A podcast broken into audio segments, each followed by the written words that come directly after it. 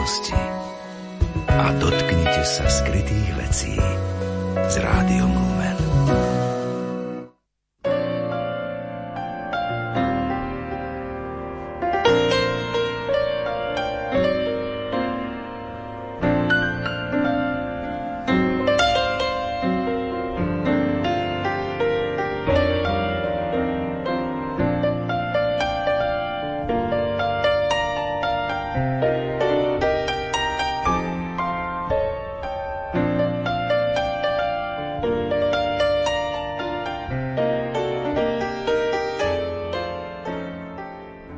Dobrý deň, vážení poslucháči. Vítam vás pri počúvaní literárnej kaviarne. Dnes vám priblížime rozhovor a ukážky z tvorby jubilanta Jozefa Mikloška.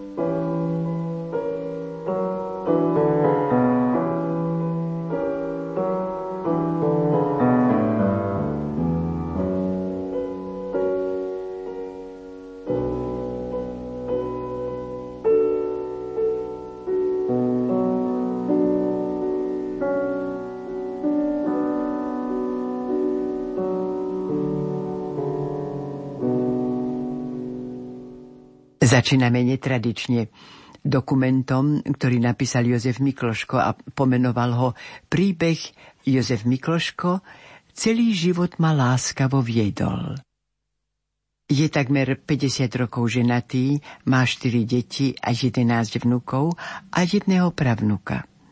Do roku 1989 bol vedec, matematik, potom politik, poslanec, prorektor, publicista, veľvyslanec v Taliansku v rokoch 2000 až 2005, spisovateľ.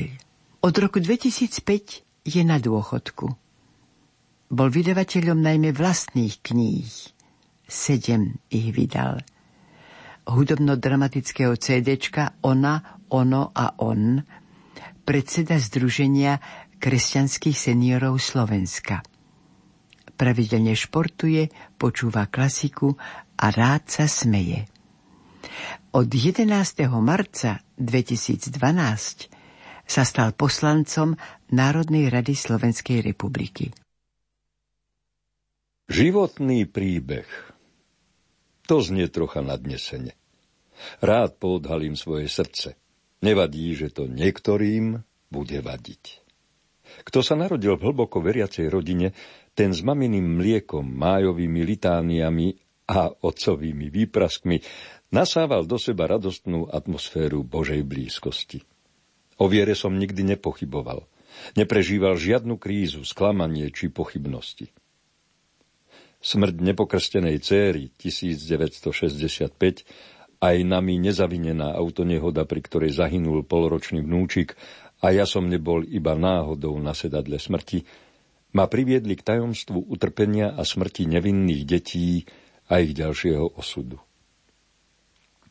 Mnoho vecí zostane navždy tajomstvom. Ale kto verí v Božiu dobrotu, ten vie, že všetko dobre skončí. Zlomový bod v mojej viere sa uskutočnil v noci na 26.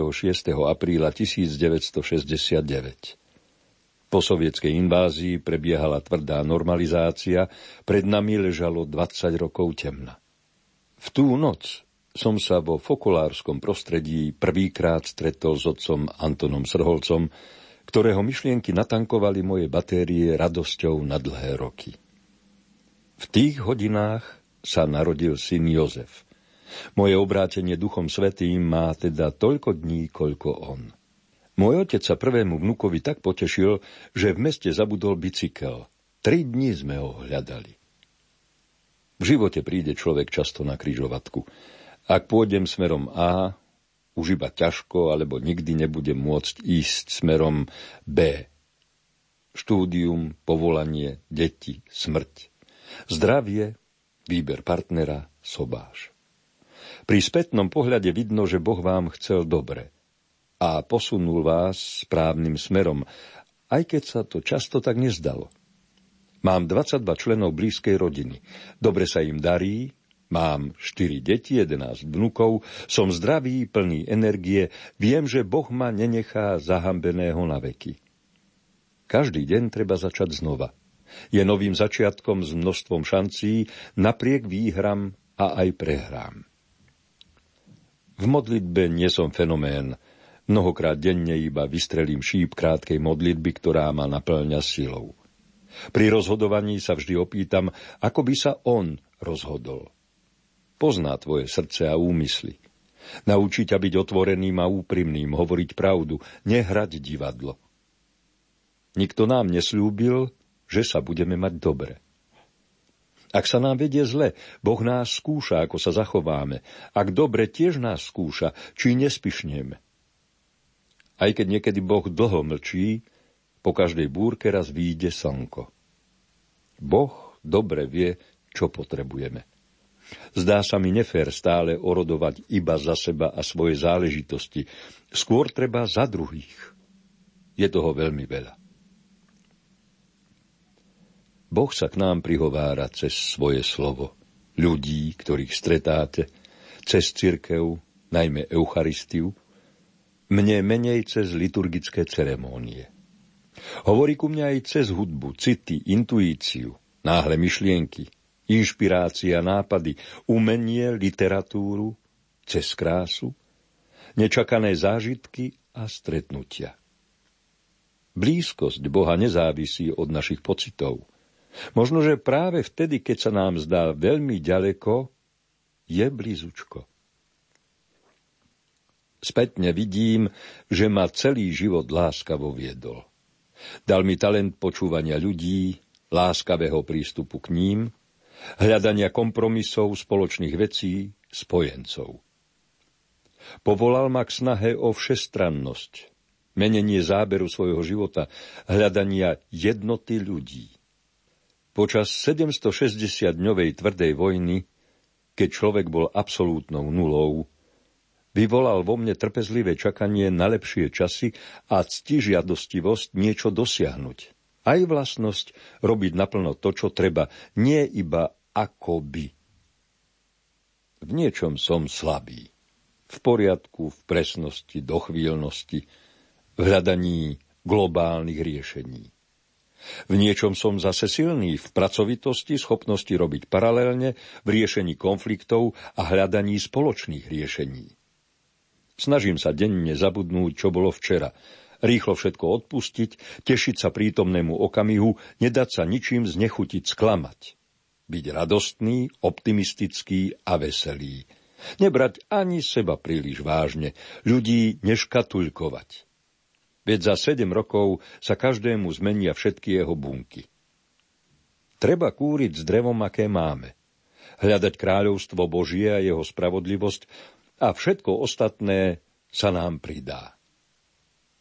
To je môj najobľúbenejší výrok z písma, o pravdivosti ktorého som sa mnohokrát presvedčil. Odporúčam žiť podľa svojho svedomia a hľadať pravdu. Ak ju nájdete, treba zanechať to, čo bolo a dívať sa dopredu. Treba mať čisté srdce, vzdelávať sa, zaujímať o pekné veci a šíriť radostné myšlienky. Boh o nás vie. Pozná aj naše skryté úmysly. Pred ním nič nezatajíš, ani pred ľuďmi by si nemal. Cit je dôležitejší ako rozum. Láska viac ako vedomosti. Treba robiť všetko s vedomím, že zajtra to bude v titulkoch a budú to kričať zo striech.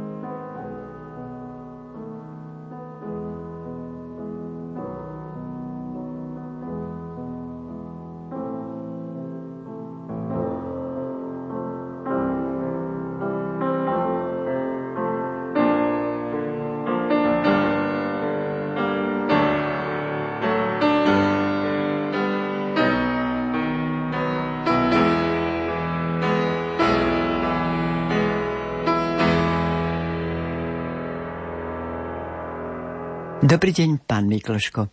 Vítam vás v štúdiu Rádia Lumen. Niekde ste povedali, 40 rokov sme žili iné životy. Teraz treba žiť v pravde. Ako sa vám to darí?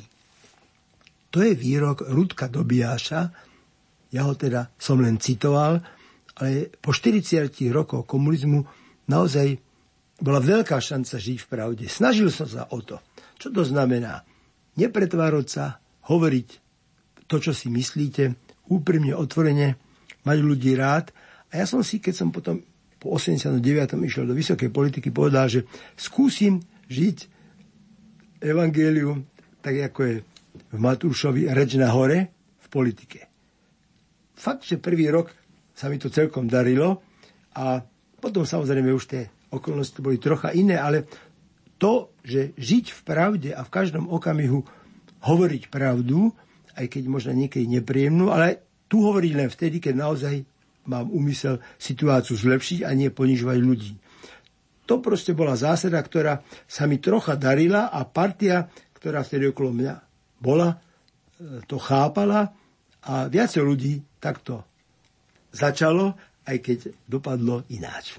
Ako si spomínate na detstvo, mladosť a ešte aj na literárne zobrazenie týchto faktov? Ja som mal to šťastie, že vlastne v tieni misijného domu Matky Božej v Nitre, kde ešte boli študenti, kňazi, bratia, sme prežili svoju mladosť. 100 chalanov tam bolo stále na Kalvárii, pod Kalváriou. Tie priateľstva dokonca trvajú dodnes.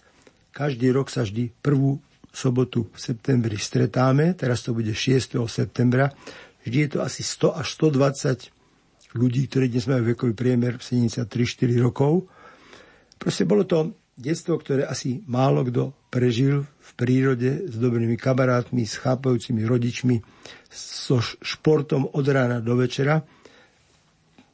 Dnes, keď sú počítače, keď je internet, keď sú samé krúžky, keď je veľa učenia sa. My sme napríklad nemali nikdy úlohu, aspoň ja som to tvrdil, aspoň nikdy nie na zajtra. Vždy až na pozajtra, ale medzi tým sa na to zabudlo. Ale ku sme sa dobre učili, možno za to, že sme boli učiteľské deti, ale najmä za to, že sme dávali pozor v škole. A možno, že aj za to, že proste nejakým spôsobom sa nám rodičia venovali a tým pádom sme v hlave niečo mali. Viete čo, tu na, na tomto mieste by ste vlastne mohli propagovať tú prvú knihu, ktorá vám vyšla vo vydavateľstve vašom. Hej, pomenujme ju, lebo tam sa skutočne ľudia môžu dočítať všetky tie veselé príhody a všetky tie fakty, e, ktoré, sa, ktoré súvisia s vašou mladosťou. Keby som svojim štyrom deťom nerozprával, ako to bolo, keď sme boli mladí a malí, tak by som to asi bol pozabúdal. Ale mal som štyri deti a každému som to rozprával, každému snáď aj trocha ináč, aby to lepšie skončilo a bolo to veselé. Takže potom, keď ma stále sekírovali, aby som im to rozprával, rozprával, tak nakoniec mi povedali, keď som už mal menej času, napíš to. Aj keď to písanie nebolo jednoduché a trvalo to prakticky 13 rokov od prvého písmenka po konečné vydanie. Knihu som si vydal v 94. a keby v 92. sme totálne neprehrali politicky a keby ma nevyhodili z terajšej vlády a tak ďalej, tak by som vás nikdy nemal na to čas, aby som napísal. Ale v 94. som si napísal, vydal a aj distribuoval. Nakoniec okolo 14 tisíc výtlačkov sa s nej za veľmi lacné ceny predalo. Boli tak lacné, že niektorí knihkupci knihu rovno dávali do rubriky lacné knihy. Mama bola hlboko veriaca, vždy usmievavá žena. Aj keď jej život bol plný starostí, prenasledovania chorôb, spokojnosť nestrácala. Mnohí ľudia sa na ňu obracali so svojimi problémami, často s čiernou kabelou roznášala radosť tým, ktorí jej mali málo. Po univerzitných štúdiách v Bratislave a v Lille bola profesorkou slovenčiny a francúzštiny. Jej bývali žiaci často rozprávajú, ako dobre učila, vedela rečniť, písať a organizovať. Mnoho žiakov však mama nemala, kvôli nám zostala doma. Neskôr ju do školy neprijali pre jej názory. Mala skutočný spisovateľský talent. Často spomínala myšlienku jej obľúbeného spisovateľa Maxima Gorkého. Každý človek prežil jedinečný život. Malo by byť jeho povinnosťou napísať o tom knihu, aby jeho životné skúsenosti nevyšli na zmar. Mama chcela napísať knihu o živote.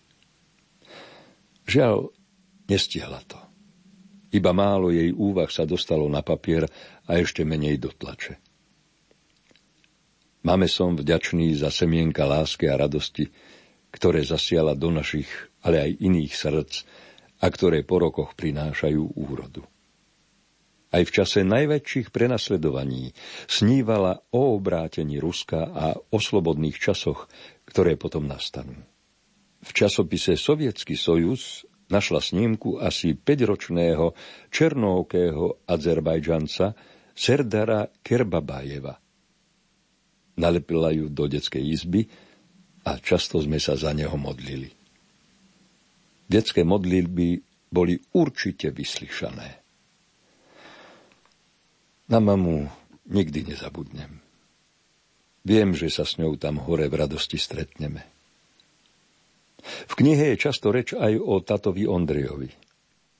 Nemal to s nami ľahké. Vychoval a uživil štyri väčšine hladné detváky so stále roztrhanými gaťami a okopanými topánkami. Za mnoho mu vďačíme. Aj keď veci vybavoval rýchlo a rukolapne, mal nás rád a naučil nás mnoho dôležitého. Žiaľ, vydania tejto knihy sa už nedočkal. Zomrel priskoro, v dobrom zdraví, v roku svojej 85-ky. Naplno som si to uvedomil o pár týždňov neskôr. Presne v hodinu, keď som mal 55 rokov. Leteli sme práve nad Japonskom. V slúchadlách spieval Tom Jones o zelenej tráve domova.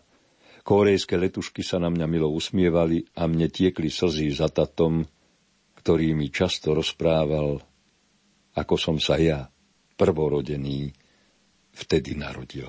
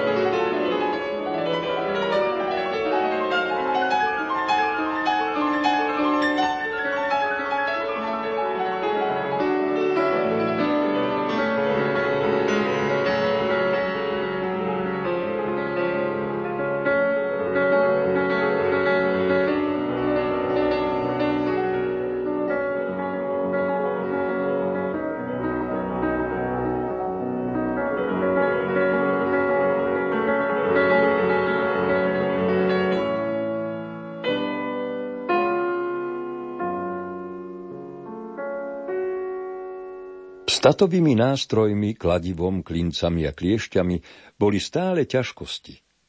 Ako hovorieval Joško Mrkvička spáč, doma sme mali viac vecí ako miest pre ne. Preto často vznikal vážny problém. Kde je kladivo? Dede tvrdil, že ho nemal. Ja som si ho včera požičal iba na dve minúty, ale kladiva nebolo.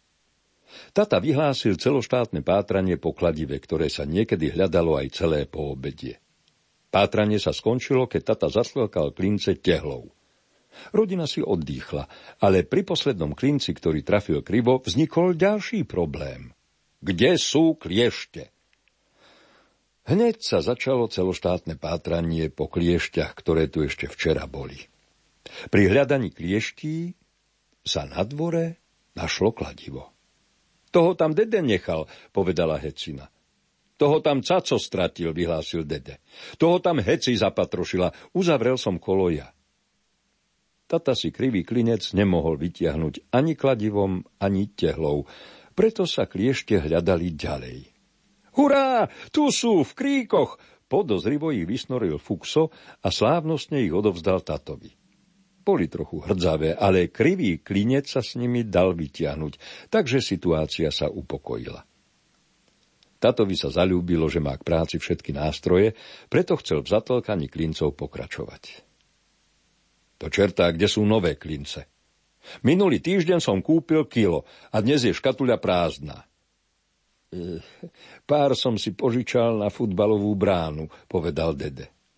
Niekoľkými som zatlkol bok Johnnyho búdy. Priznal som sa a tata zakvílil. A kde sú ďalšie, ktoré potrebujem? Na túto otázku vedela vždy odpovedať iba heci. Chlapci ich vyniesli na kalváriu. Chlapci ich zapatrošili. Chlapci ich potratili.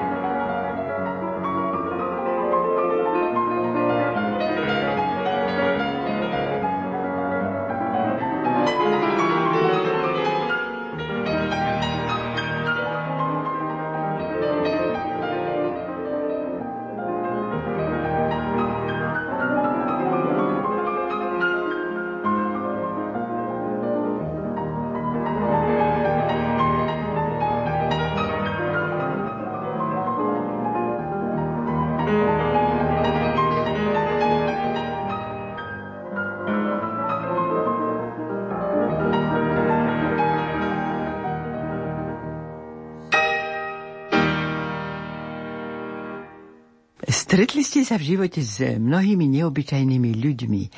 Ako si na to spomínate? Opísali ste to? Toto hovorí moja manželka, že mám nejakú schopnosť, už neviem, či to je len pozitívna vlastnosť, proste e, vycítiť, kto je v niečom neobyčajný a nejakým spôsobom sa k nemu približiť, spriateliť sa. Ináč si myslím, že naozaj, keď sa blížite k ľuďom, tak zistíte, že v mnohých ľuďoch je, sú mimoriadne talenty, mimoriadne zážitky. Dokonca Maxim Gorky bola, kedy povedal, že každý človek by mal napísať knižku o svojom živote a že keby to bolo pekne napísané, že takto by sa nestratilo to, čo on v tom svojom jedinečnom živote prežil. No, e, ja skutočne som mal aj tým, že som bol v nejakých tých aj vyšších funkciách, že som behal po svete, že som prežil, dá sa povedať, dosť dlho 12 rokov v zahraničí kade, tak som stredal napríklad veľkého liečiteľa rakoviny, ktorého za svoje radikálne metódy dokonca do vezenia dali, z ktorého som ho, si myslím, ja vyslobodil, volal sa Gerd Hammer z Nemecka. Potom napríklad Lindonal Rúša, to bol človek, ktorý pred 20 rokmi prežil, dá sa povedať, tiež väzenie. Navštívil som ho Spojených štátoch, možno sedemkrát, veľa som o ňom písal a v živote som nestredol tak múdro človeka, ako bol tento. A jeho e, Mike Billington a ďalší jeho kolegovia boli vtedy daný do basy na 60, 80, 90 rokov a postupne sme ich z tej basy dostávali. E, Ramsey Clark, Clark napríklad to bol e, minister spravodlivosti za Johnsona, tak s ním som mal aj tiež zaujímavé priateľstvo a stretnutí. Ale bolo to aj napríklad Emil Smidák z e, veľký e, Ludomil a človek, ktorý bol v Švajčiarsku, veľmi bohatý človek, hoci niekdy nemal vysokú školu, ale napríklad aj Reverend Moon, ktorý bol zakladateľ cirkvi zjednotenia v Koreji, tak myslím si, že každý človek je zaujímavý, ktorý sa k nemu približiť. Netreba ho dať navždy do jedného šuflíka a už viac sa s ním nezaoberať. Proste jeho pohnutky, jeho myšlienky, jeho ciele sa dajú ľahko, ľahšie pochopiť, keď sa mu venujete, rozprávate. Aj vy určite z každého človeka niečo získate. Zaujímavé je, že vo svojej knihe ste podotkli, že ste si robievali poznámky. Keby tie poznámky neboli, tak by mnohé fakty by sa vám postrácali. To ma veľmi potešilo, že aký ste vy pregnantní a presní. To celý život robím, teda to som sa ešte vo vede naučil, naozaj tých zošitov sú stovky, doslova. Keď dneska prežijem veľmi pôsobivú udalosť, ano. a si to nezaznačím, tak jak to bolo, aj vizuálne a tak, tak už zajtra je to slabé. Už, už proste to není ono. Už to uteká preč, ostáva na povrchu, ako, ako ten, kto tam ani nemusel byť a to napísal. Čiže Áno. To bla, bla, bla. Ale čiže hneď si niečo napísať je veľmi, veľmi dôležité. Keď, keď sa promola tá moja kniha Hrubá, e, ako sme boli slobodní, tam má 700 strán, 10 rokov spoza kulis e, po revolúcii, tak Jan Čarnovský povedal, že vlastne vie iba o dvoch ľuďoch, ktorých nemôžno porovnať, mm-hmm. ale ktorí si takto písali, že jeden som ja, druhý je Kissinger z Ameriky. Ako si spomínate na 27 rokov Slovenskej akadémie vied a na Matematicko-fyzikálnej fakulte Univerzity Komenského? Ja, ja som bol športovec, skokano žedy slovenský rekorder, či ja som chcel študovať telocvik a nie matematiku, ale tam ma neprijali, tak potom z núdze pretože iné voľné nebolo, som išiel na matematiku a skončil som najprv matematiku, chémiu a potom neskôr vedecký smer matematiku.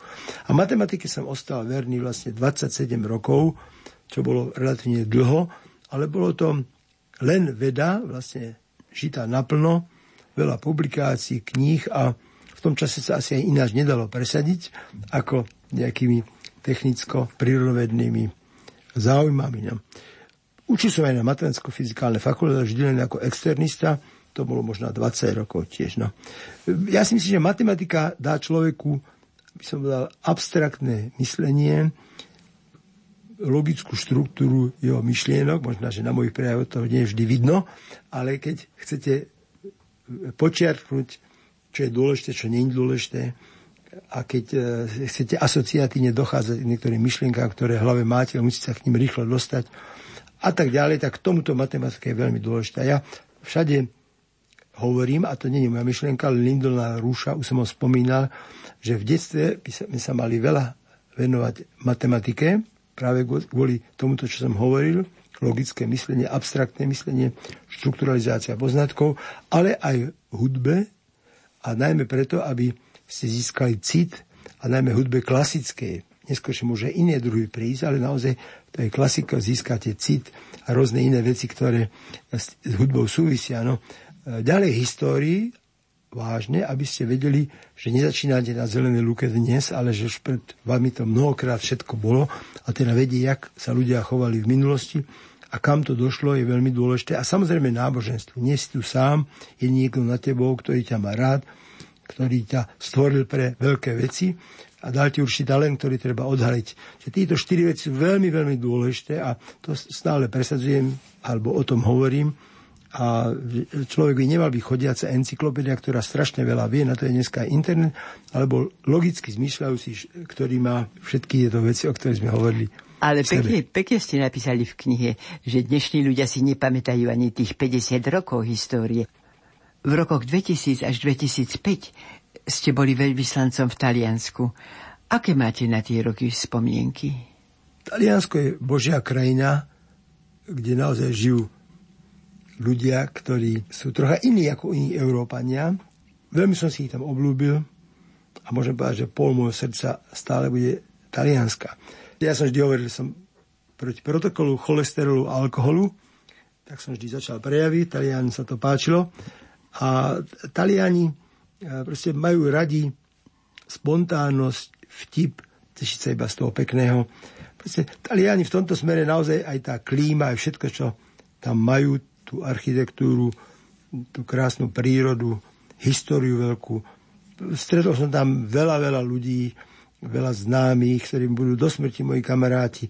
A samozrejme, aj keď som bol veľvyslancom v Taliansku, tak e, často som chodeval aj do Vatikánu na rôzne akcie a teraz blízka som sa mohol aj zbližiť najmä s pápežom Ratzingerom, ale aj s pápežom Vojtilom, Janom Pavlom II, ktorý však už bol vtedy predsa len chorý a už toho som teda mnohokrát stretol, celkové obidvoch pápežov asi 19 krát a teraz blízka som všetko mapoval a pozeral sa. Bolo to, bolo to krásne obdobie, za, za ktoré budem Pánu Bohu vždycky veľmi vďačný.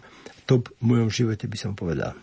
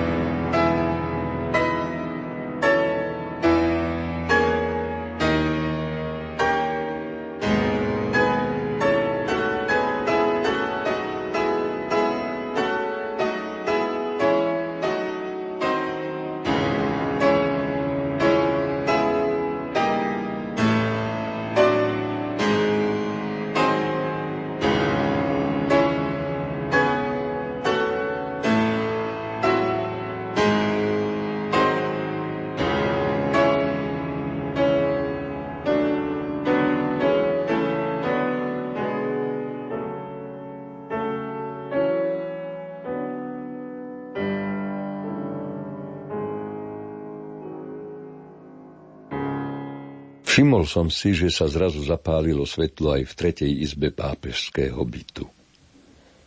Rúženec s modlitbami sa skončil asi o 21. hodine 45. minúte. Skupiny mladých spievali, kľačali na kolenách, so sviečkami v rukách a modlili sa. O 21. hodine 55. minúte sa biskup vrátil a začal sa modliť radostný rúženec. Hneď na to nastal v dave ruch, Zvonili mobily a všetci sa pozerali hore na tri rozsvietené okná. Asi o 22. hodine zástupca štátneho sekretariátu arcibiskup Sandry prerušil ruženec a oznámil. O 21. hodine 37. minúte náš milovaný pápež Ján Pavol II sa vrátil do domu otca. Dav správu hneď nepochopil. Nastala chvíľa ticha, potom zaznel veľký potlesk. Ľudia si kľakli, modlili sa a plakali. Mladý Papa Boys, v jednej ruke ruženec, v druhej mobil, často uslzený a pritúlený k sebe, vyprevádzali dušu pápeža na ceste do neba. Jeho kalvária sa skončila. Dobré a veľkorysé srdce prestalo byť. Ján Pavol II bol prvý pápež, ktorý zomrel v ére internetu a mobilov v priamom prenose na námestí sveta. Blesková správa obletela Zemeguľu, agentúra ANSA prvá oznámila správu o 21. hodine 51. minúte. Kardinál Sodano zanúotil de profundis, zaznela Raduj sa nebies kráľovná, modlilo sa ďalej. Hore nad nami ležal velikán dejín. Starec, ktorý si získal srdcia mládeže sveta. Bolo chladno. Sviece zohrievali. Stáli sme vedľa Madernovej fontány, jednej z 1352 fontán Ríma, ktorá bola svetkom mnohých historických chvíľ. Vždy rovnako šumí svoju pieseň, plnú ticha, tajomstiev a lásky. Aj teraz to bolo tak. Tížko a smutno spievala pieseň o smrti. Sviečky sliepňali, Gitary hrali a mladí spievali, z mŕtvych vstal pán, aleluja. Mladý pár fajčil spolu jednu cigaretu a nahlas sa modlil ruženec. Zvuk vody pripomínal šum anielských krídel, ktoré vítali pápežovú dušu pri nebeskej bráne. V srdci mi zarezonovala spomienka na Sergeja Jesenina. Šum, rezeda a fiala – mne z duše ťarcha spadala. Paustovský k tomu povedal, že ani rezeda, ani fiala nemôže šumieť. Ale práve v tom je veľkosť poézie, že im to umožňuje. Mne v ten mystický večer napadlo šum fontány a neba. V duši mám pokoj teba.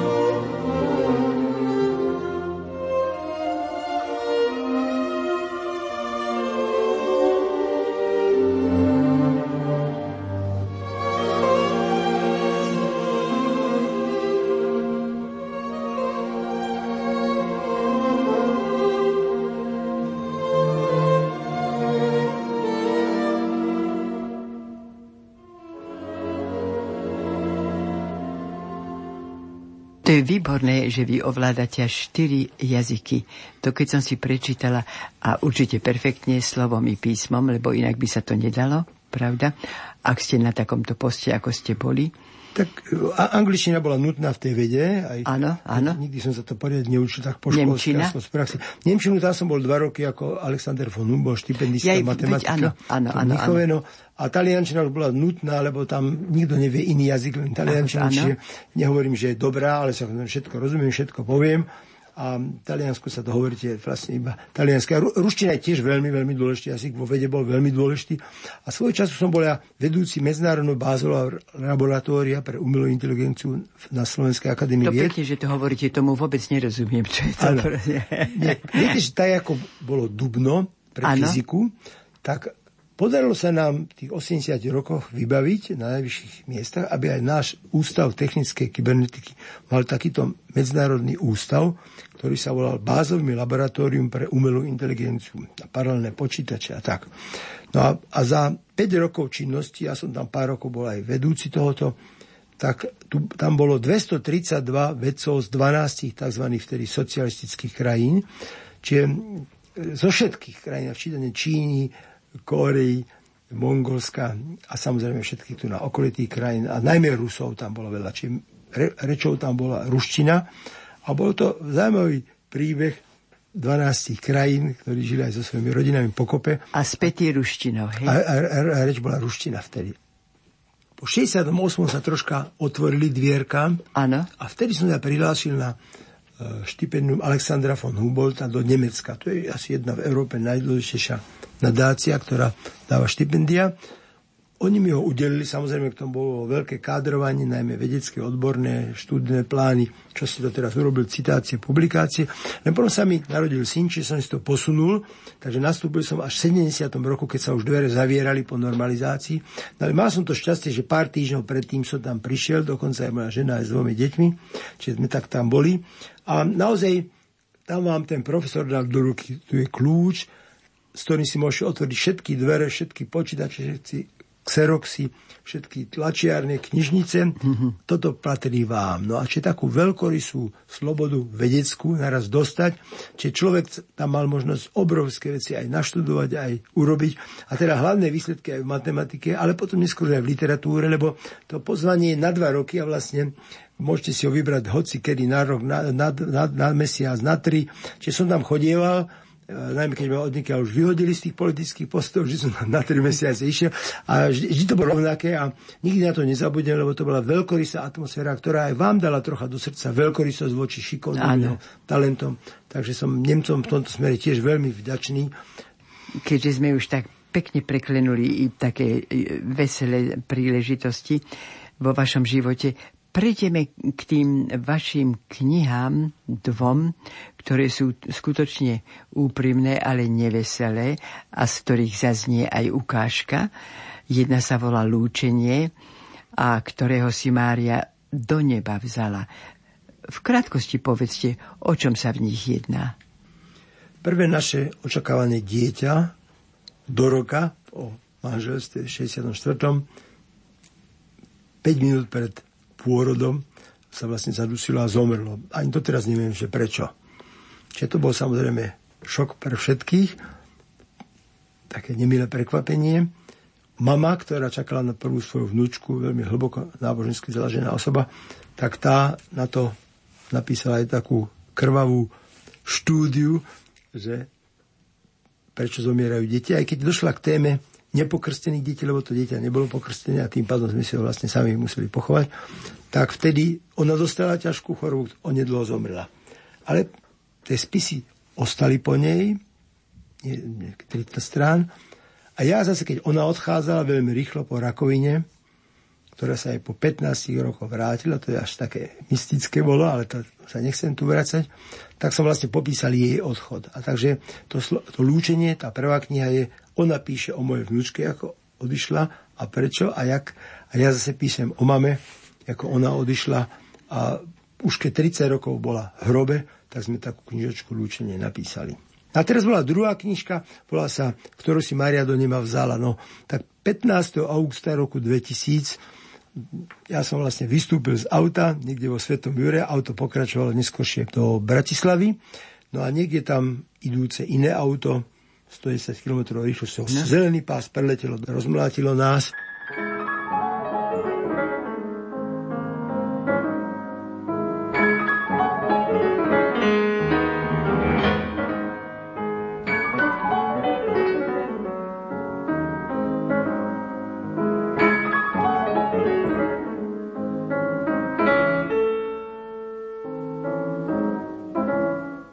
Ťa, moja prvorodená, prvý a posledný krát.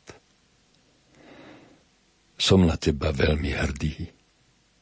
Krv mojej krvi, telíčko môjho tela. Ľúbim ťa veľkou láskou. Ty sa to však už nikdy nedozvieš. 9 mesiacov žila naša rodina spolu. O tri dni už s tebou sme chceli osláviť prvé výročie jej založenia. Tvoj príchod, malička, sme túžobne očakávali. Často sme sa s tebou zhovárali a počúvali ťa, ako sa radostne hýbeš pod maminým srdcom. Tak sľubne si sa rozvíjala. Aj pred narodením si veselo dávala vedieť o sebe. Tu som. Pripravte perinku a plienky, narodí sa nový človek. Ja, vaše dieťa a zrazu ležíš na kamennom stole márnice. Z neznámej príčiny krátko pred zrodením tvoje srdiečko dotlklo. A bola si také krásne, zdravé dievčatko. Isto si veľmi chcela žiť. Ako prijímala tvoja nevinná duša rozhodnutie, že sa nenarodíš? Kto vie, Monika moja zlatá, aký by bol tvoj život. Možno by si bola dobrou mamou, možno by si objavila liek proti rakovine, možno by si na ňu zomrela. Nezomrela si. Iba si k nám neprišla. Prečo? Veľmi by sme ťa ľúbili. Onedlho by sme ti vyčesali krásneho kohúta, obliekli pekné šatôčky a mašľu dali do vláskov. O chvíľu ťa ňou previažeme a uložíme do kolísky. Trúhlou ju volajú. Budeš v nej bývať navždy. Nemôžeš protestovať. Ani my. Nikto nevie, prečo ťa svet neprijal. Prečo počase príprav tvoj život skončil bez toho, aby si uvidela slnko, vtáky i nebo. Očká si nikdy neotvorila. Akej by boli farby, už sa nedozvieme. Posledný krát sa úpenlivo na teba pozerám, miláčik môj. Chcem si ťa natrvalo zapamätať. Prvý a posledný raz hladím tvoje husté čierne vlasy a studené čelo. Onedlho už nebudem môcť. 9 mesiacov príprav na tvoje privítanie však nebolo zbytočných. Za ten čas a najmä dnes som všeličo pochopil, čo som predtým nechápal. Ty si mi to vysvetlila. Som ti za to nesmierne povďačný. Túto lásku za teba isto príjmú tvoji budúci bratia a sestry. S Bohom, srdiečko moje. V spomienkach vždy budeš žiť medzi nami. Vždy budeš pre mňa a tvoju mamu prvorodenou cerenkou. Musíme sa už rozlúčiť. Dôverčivo sa dávaš uložiť k väčšnému spánku. Aj kríž si pevne držíš v stuhnutých rúčkach. Nebojíš sa. Veď otec je pri tebe.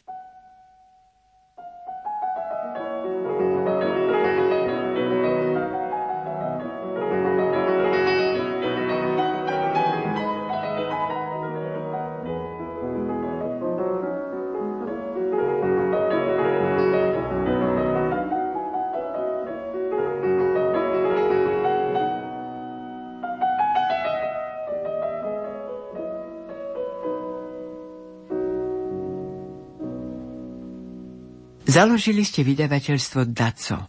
Stali ste sa spisovateľom, vydavateľom, distributérom. Ponúka stále svoje knihy niekomu, hovorím, to boli knihy veľmi ťažko napísané po mnohých rokoch, by som povedal, či nebolo tak vidím, že spontánne. Veľké... Čiže keď proste vidíte neochotu, alebo zložente z peniaze, vydáme všetko, tak som pochopil, že možno sa to dá aj samému urobiť, tak som proste založil toto vydavateľstvo DACO, DANO a CACO, to sme môj syn a ja, Daco, to je tak skôr špásom. Po tajných voľbách som sa stal ja riaditeľom skladbou v záchode, všetky knihy boli.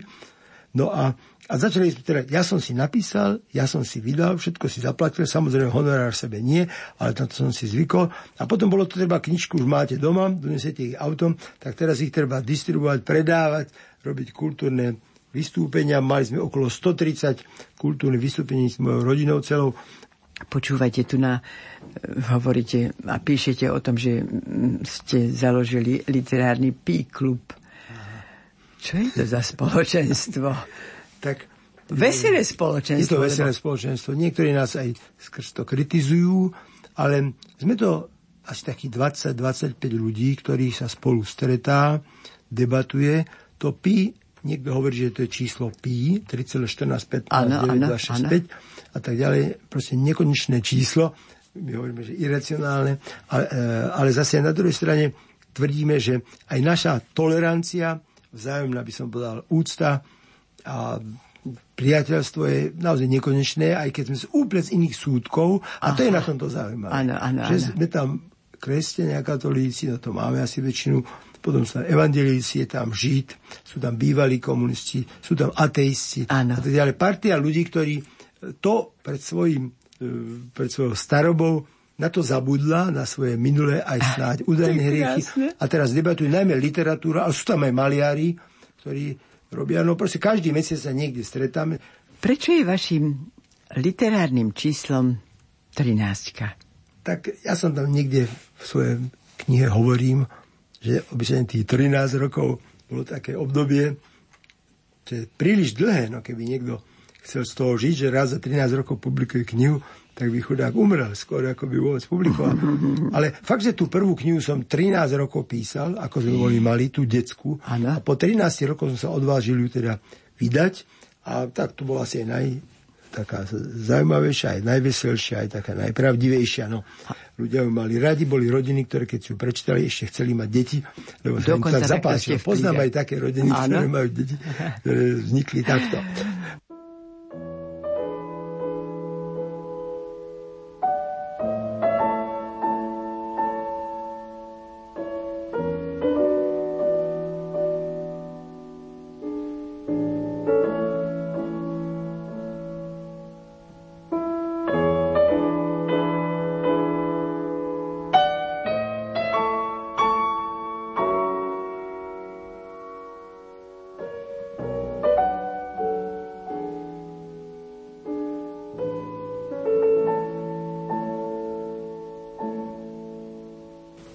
Niekoľko mesiacov ste pradetko.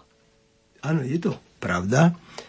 A obávam sa, že nie je Európsky parlament, kde by bol pradetko. Toto všade hovorím. A je to teda piatá generácia, e, ktorá je v našej rodine. Svokra má 96, bude mať 2. apríla teraz. Ja mám dneska 75. A potom idú ďalšie tri generácie, celkové 5 generácií spolu vlastne, preto dneska už môžeme hovoriť nie o rozprávke o troch grošoch, ale rozprávke o piatich grošoch. Tešíme sa, že to toho pravnúčka máme a istých ešte bude veľa. A poďme ešte k téme vášho srdca. Nádej pre deti, ktoré zomierajú bez krstu. Církev od Sv. Augustína hovorila všeličo a v tom čase hovorila, že vlastne tieto deti, ktoré bez krstu zomierajú, nebudú spasené a dokonca Sv. Augustín hovoril o pekle. Bude ten oheň menší, ale budú tam, lebo nie sú pokrstené. Tak to trvalo až do e, Tomáša Akvinského, ktorý pred tisíc rokmi povedal, že tí deti budú v limbe. Že to je miesto ani nie nebo, ani nie peklo, ani očistec, ale to je také miesto pre tieto deti. Nebudú vedieť, čo stratili, preto budú svojím spôsobom ľudsky šťastné, budú mať hračky a tak ďalej a tak ďalej.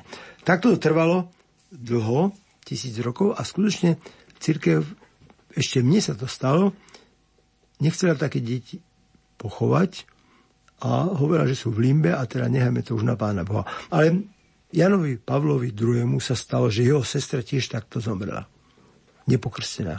Čiže povedal priamo kardinál Ratzingeru, venuj sa tejto téme, urobil komisiu, 30 členú komisiu celosvetovú, ktorá pracovala a už keď Jan Pavol II bol mŕtvý, tak vyprodukovali jeden dokument, ktorý sa volá Nádej pre deti, ktoré zamajú bez krstu.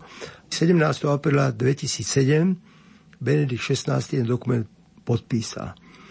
Veľmi radostný dokument, ktorý hovorí o tom, jak pán Boh dobrý, jak mal v starom nov zákone deti rád, jak chce, aby všetci ľudia boli spasení a ak ľudia, ktorí dieťa by radi pokrstili, ale nemôžu to dieťa, nikdy nemalo žiadnu vinu a tak ďalej, tak majú veľkú, veľkú nádej, že to dieťa bude neviť. Nikde táto téma nie je ani v starom, ani na novom zákone spomenutá, ale proste extrapolovať z tých ostatných veľkých milosrdných a láskavých slov Božích sa toto dá spraviť. Čiže je to veľká nádej a ja som tešil, že to takto je. O tom som niekoľkokrát rozprával skutočne aj s kardinálom Ratzingerom.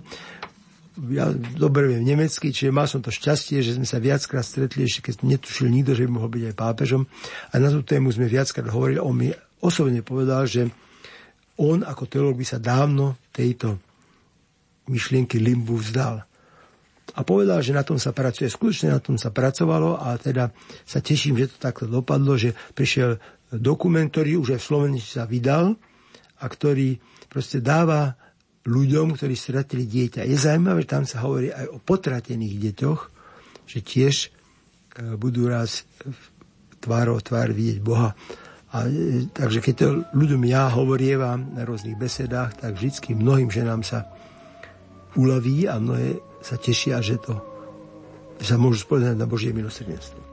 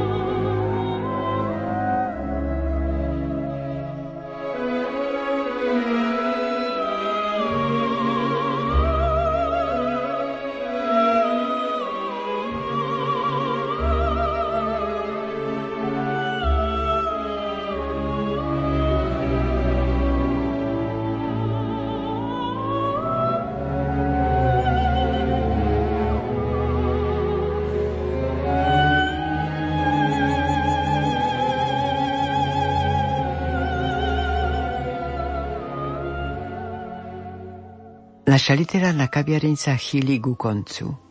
Spolupracovali Jozef Mikolško, Jozef Šimonovič, hudobná redaktorka Diana Rauchová, zvukový majster Matúš Brila a lúči sa s vami Hilda Michalíková.